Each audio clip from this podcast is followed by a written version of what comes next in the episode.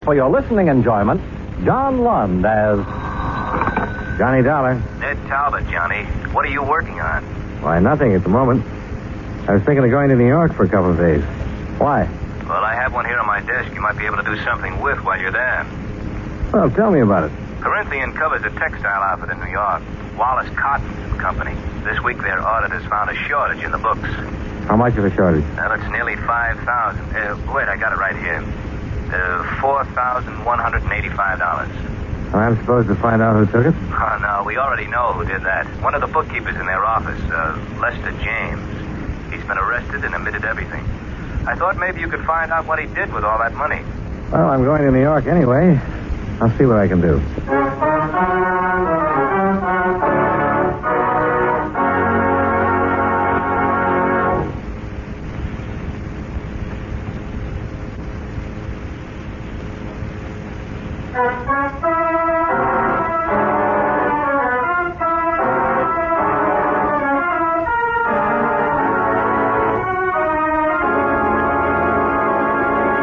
Expense account submitted by Special Investigator Johnny Dollar to the Continental Adjustment Bureau, 418 Elizabeth Avenue, Hartford, Connecticut. The following is an accounting of expenditures during my investigation of the Lester James matter. Expense account item one, $32.56. Train fare and incidentals between Hartford and New York City. After receiving from Ned Talbot the necessary information concerning the indemnity claim of Wallace Cotton and Company Incorporated. I arrived in New York at 1.30 in the afternoon and checked in at the New Weston. Central Division told me that Lester James was being held in the 17th Precinct Jail. I went right over. Well, here you are, Dollar. Now what? Take it easy, James. This is Johnny Dollar. He wants to talk to you. Hello, James. Hi. Uh, I'll see you later, Dollar, huh? Yeah, thanks, Sergeant. You'll give me a yell when you finish, huh? Right. No, what are you? Lawyer or something? No. I don't want a lawyer. You said somebody'd be around to talk to me again, but I don't want to see anybody. Why not? I just don't want to see anybody, that's all. Well, you'll have to be represented by counsel when you go into court. All right, let somebody represent me. Just a technicality, anyhow. I know what'll happen in court. I've got my confession. Who are you, anyway? I'm an insurance investigator. Well, what are you doing here? It's a swell day outside. I'm trying to find out what you did with that 4,185 bucks that you took from Wallace Cotton. All that. Yeah, that. How about it, James? Isn't it enough that I'm in jail? It's enough for the police, but not for my insurance company. I don't have anything to say to you. Now, look, don't be foolish. A whole or a partial recovery will have a lot to do with what happens to you in court. I don't want to be foolish. It's just that I spent it all, every dime of it. No way to pay it back. Spend it on what? Doesn't make any difference. Might make a lot of difference. I don't have anything to tell you. You've never been in trouble before, have you? No, no. They think of things like that when a man comes up for sentencing. Now, this is your first offense. I know, I know. You trying to shield somebody, James? Why don't you go away? You've been trying the market? Did you gamble with it? No, no, just leave me alone. I won't tell you anything, Mr. Dollar. If you bought something with it or gave it to somebody, if it can be recovered in some No, way. no, I tell you, I... go away, leave me alone. I'd like to, but you're a thief, James, and you're going to get what's coming to you. I can't leave you alone. Listen, Now, you listen to me. If I don't get the information I want from you, I'll get it elsewhere. I'm going to be real honest with you. Corinthian Liability wrote a blanket policy on Walls, Cottons, and Company, promising to pay them in full for every loss caused by fire or theft on their premises. Now, no insurance company takes the word of some guy sitting in a jail cell where there's cash to be recovered.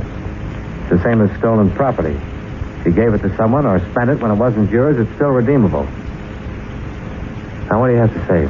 look, Mr. Dollar, this won't do you any good. I'm no low forehead job who got caught crawling in a drugstore window. I'm a college graduate. I've been in the business world for ten years or better.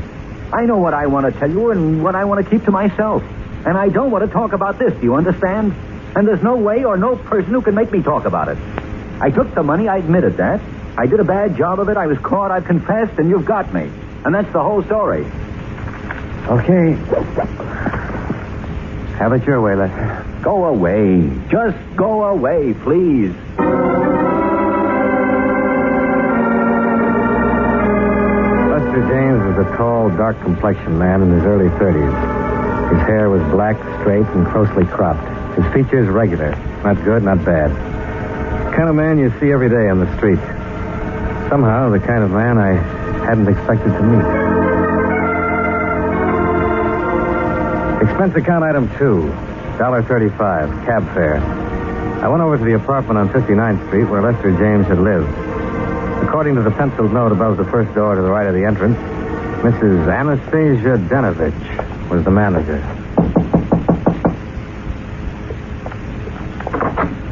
Yes, what is, please? Uh, you're uh, Mrs. Denovich? Yes, what you want, mister? I understand that Mr. Lester James lived here. Is that right? Oh, yes. Bad. Bad. I hear he steals money, and that's bad. Yeah. Uh, I'm from the insurance company, Mrs. Denovich. We're trying to recover some of that money if we can. Wonder if you could help me. I fix dinner now for my son. He's come home from work. What I do? Well, I want to know about Lester James. Uh, What is? The work, Mrs. Denovich. Did he drink? Gamble? Did he stay in nights or go out? Did he pay his rent? You're a policeman? Insurance investigator. Oh, please. Sometime else. Okay, it's important now. I talked to Lester on phone. He said I don't have to answer any questions. Well, you don't have to, but I'd appreciate it if you would. My son home soon. Uh, oh, all right, mister. I know these things. You ask about men who live here. Well, look, how about his friends? Who visited them? I know. I cannot say. No visitor. Was Oh, he a good tenant? No trouble like Mr. O'Sullivan on third floor, always drunk. Fine. Did you ever meet his girl? Girl. Well, sure, his girl. He has No. a girlfriend. No, I, I never see girlfriend. Uh, how long have you known him? Five, six year maybe, ever since he moved in here, this place. Do you know how he spent his time? Work. He work hard. No, I mean besides working at the textile company. How else? I no. He poor fellow, that one. How's that? He steal money, true, but he poor fellow just same. For him, I feel. Yeah.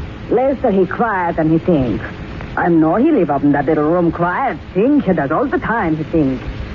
Oh, my son's dinner, please, you go now. Uh, just a minute.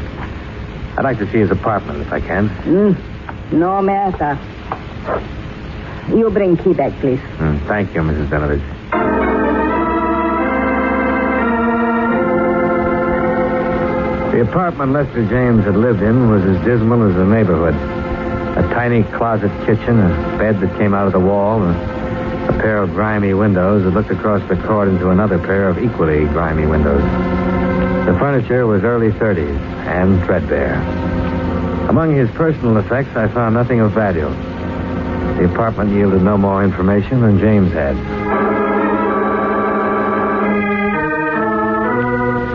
Expense account item three, one dollar ninety-five cents dinner. I had it in a neighborhood restaurant called the 59er, a place where I learned Lester James had frequently eaten. The restaurant manager remembered him and liked him. A woman who ran a bakery shop across the street told me how he'd come back from the war in 1946 and had worn his uniform for a month until he got a job and could buy some civilian clothes. All in all, I was getting a composite picture of Lester James that didn't look quite right. Whatever he was to the people who knew him casually, he wasn't a man who ever had any money to spend.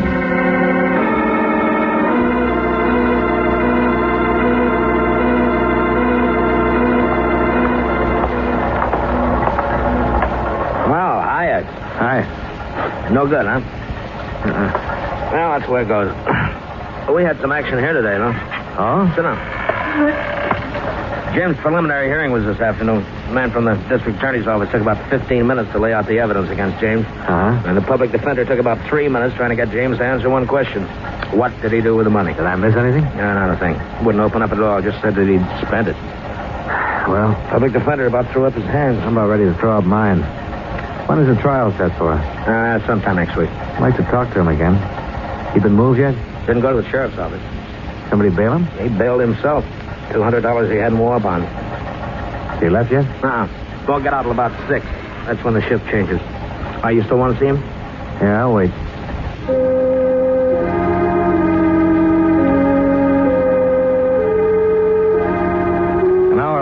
Lester James emerged from the doorway and turned right, I followed him, about a half a block behind. When he caught a cab and headed uptown, I caught one, stayed right with him. When he got out at the Empress Theater and walked around to the stage door, I was standing at the alley entrance. Ten minutes later, he came out and hailed a cab. Once more, I followed. This time, he went back to his apartment on 59th Street. I waited 15 minutes before I went in. James? James? James, it's me, Johnny Dollar. I got a couple of whiffs of it standing there in front of the door.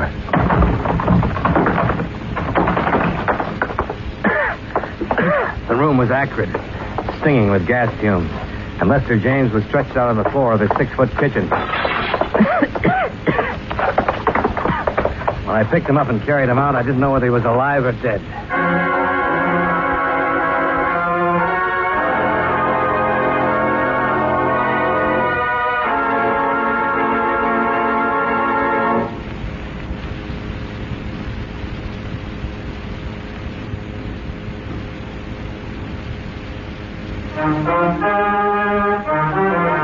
And now, with our star, John Lund, we bring you the second act of Yours Truly, Johnny Dollar.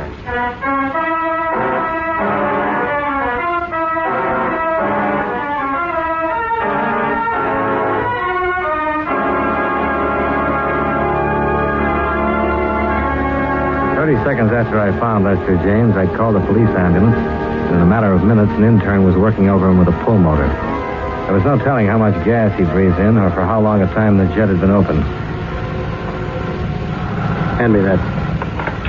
Thanks. Swab.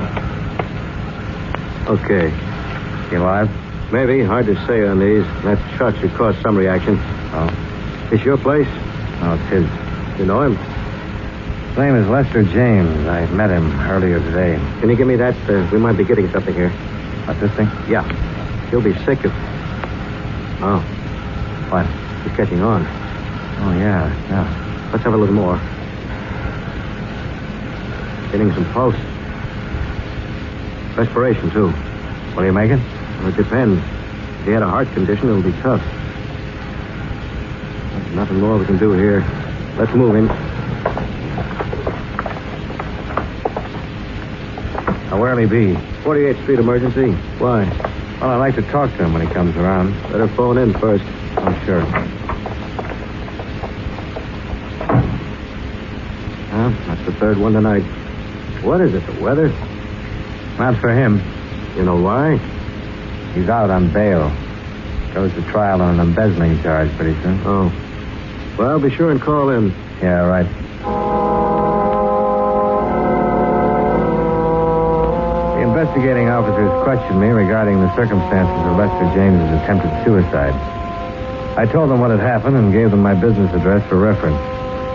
After that, I went back to my hotel and had dinner. Then I went over to the Empress Theater. A musical show was playing there, and it had just finished. Ah, didn't quite get that, mister. A dollar. Oh, Mr. Dollar, what can I do for you, sir? Between 6.30 and 7 o'clock tonight, a man came here to the stage entrance and talked to you. A lot of people talk to me here. What man? His name was Lester James. Uh, no, I don't remember no Lester James. Uh, Maybe he didn't give you his name. Uh, you come here to see somebody? Is that better? He might have, I don't know. He's about 5'11", weighs 175 or 80. Didn't have any hat on, raincoat, dark man. You remember him? Oh, oh, yes, of course. Him, yes. You remember him? Oh, sure, yeah. He's been around a lot of times, Lester Joe. yeah, I didn't even recognize that name first. It- Would you mind telling me what he was doing here? well, he comes here to see Margie Cook. At his girlfriend? Oh, no, I don't think so. She never sees him when he asks. Who's Margie Cook? Uh, she sings here. you ever seen them together? Well, don't know. I've never seen them together. Is she still here? Uh, what's that? I'd like to talk to her. Is she still here? Oh, no, no, Margie left. She finishes in the second act. Could you tell me where she lives? Oh, no, I'm sorry. I can't tell you that. Or where can I phone her? well, I just can't tell you that either. Look, will you do me a favor? Well, if I can, what is it? Would you telephone her and tell her my business and ask her if she'd see me? Well, I suppose I can do that all right, Mr. Dollar. Take a chair out there. I'll just see what I can do.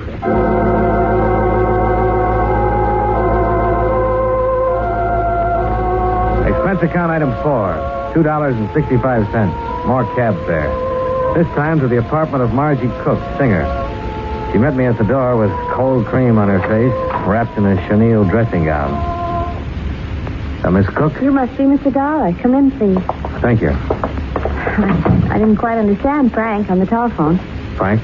Oh, the, the doorman at the theater. Yeah. Yes. I didn't quite know what to make of it. Couldn't be you really an insurance detective? Yeah. Investigator. Can I fix you a drink? No, no, thanks. You mentioned something about a man named Lester James, Mr. Dollar. Yes. Do you know him? Well, n- no, I don't.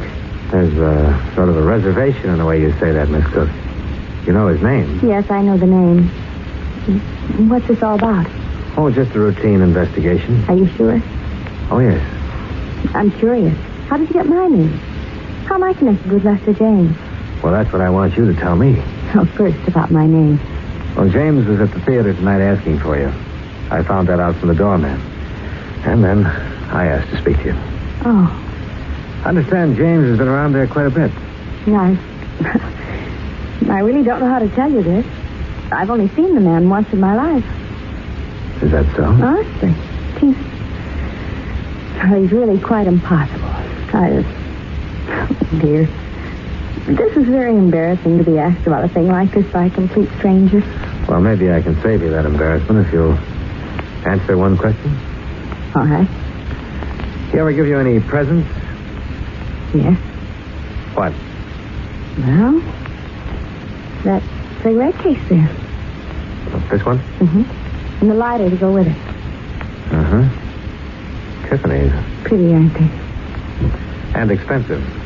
What else? Well, let me think. Oh, that wasn't from him. Oh, that was. What? The lamp over there. Uh huh. And the fur piece. Uh, could I see that? I'm afraid I gave it away. Oh. I gave it to my kid sister who was visiting me a couple of months ago. What kind of fur piece was it? Ermine. Ermine. I think that's about it. Except for orchids that used to come every night. A dozen orchids every night. He sent them to you? hmm For about three months. You only saw him once, and he gave you all these gifts. Oh, dear. I, I know how that must sound. Look, it started about six months ago, I guess. I got a card in my dressing room one night asking me to dinner. It was signed Lester James. Well, I'd never heard of anyone named Lester James, and I tore it up. But every night after that, I kept getting the card, and pretty soon flowers, and then the lighter, and the cigarette case came. That's when I saw him. I didn't even dine with him, Mr. Dollar. We had one drink, and I told him I had a headache. I see. Gifts still kept coming, flowers, invitations, and I ignored them. I tried to send the things back, but I didn't know where to send them, so I gave away some, and some I've kept, and that's it. Why didn't you see him after that one night? Oh, he, he was so different than what I'd imagined. I mean, I've had my share of stage door Johnnies, but this man was. Well, he couldn't say a word without stumbling. He had no poise, no sophistication, nothing. All he had was money. I see. Well, he didn't have money either, Miss Cook. What? He worked for $72 a week as a bookkeeper. But all the gifts, the things he gave me, sent me, he had to have money. He's been stealing it to buy those things for you. For heaven's sake. Why, for heaven's sake. And that's why you're here. No wonder. He tried to commit suicide a couple of hours ago. Suicide. No. Oh, no. I'm sorry I had to come to you to get this information. He wouldn't tell anybody what he done with the money. Will he go to prison? I'm afraid so. Oh, but we had nothing. He was just a name to me. Well, apparently, you were something more to him.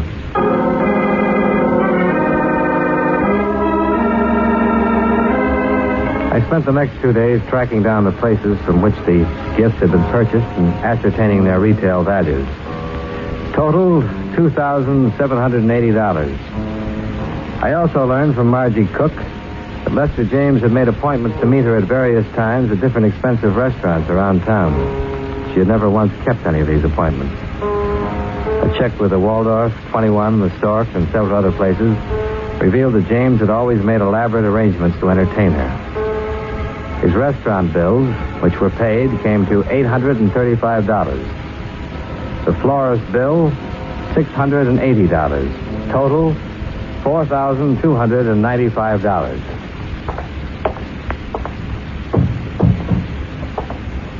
Hello? Hi. Remember me? Sure. Insurance man. What now? How do you feel? Okay. You saved me, didn't you? I suppose so. Why? Well, for the same reason you'd save a man who was dying, James. you know what I've been doing? What? Answering the questions that you wouldn't answer. I met Margie Cook. What? My job, I had to. Listen, you had no right to go to her. You had no right. Look, it's the company's money you were spending on her. I had every right. Unpleasant as it may be. And she. She knows all about me? Yep. We took back all the things you gave her. You dirty scum. Look, look, don't get mad at me. Get mad at yourself. I didn't steal the money, you did. Why didn't you leave it alone? What difference does the money make to you? Nothing to me. What do you want now? Well, I didn't get all of it traced down. There's still $410 I'm worried about. I, uh. Yeah. Here. I've got this much. Yeah. Can you remember what you did with the rest of it? Pretty thorough, aren't you? I try to be. Well? Oh, come on, Lester. We've got most of it. What difference does it make now? You and your money. That's all it is to you. Dollars and cents. Dollars and cents that were stolen. Remember that. What did you do? See her on the stage one night? No. She was in the office. Office? Your office? Yes. Some fashion convention about six months ago. She was modeling some of our fabrics for them. The publicity people brought her over. I never saw anyone like that before. You figured a little money would attract her to you, huh? I heard that's the best way to do it. Well, it's one way, but it's not the best way, Lester. I, I pictured myself knocking on her door one night and saying, I'm a bookkeeper and I live on 59th Street. Why don't you come over and have a bottle of beer with me? You know, she might have come. What makes you think so? I met her.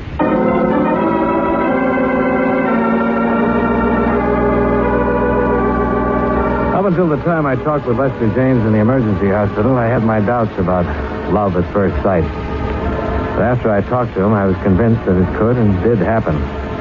To him. I was sorry that he didn't know quite how to handle it. I was also wondering if I'd been in his shoes, would I have done the same thing? Johnny Dollar. Oh, I was afraid you might have left town. Well, I'm just packing up. Who's this? Margie Cook, remember me? Oh, yeah, sure. I haven't been able to sleep thinking about, well, thinking about that man. Lester James. Yes. What'll happen to him? He'll go to prison. Even with all the money returned? Only half of that stuff's redeemable.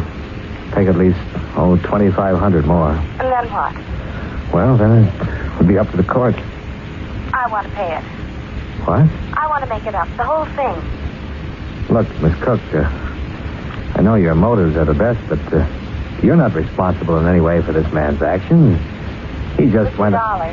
He's the first man I've ever known who actually went out on a limb for the girl he loves. I'm the girl and he's the man. Are you serious? Poor dumbbell. He doesn't belong in any prison. He ought to get married to some nice girl. I want to help him. Are you still there? Yeah, What's the yeah. matter? Oh, nothing. Nothing at all.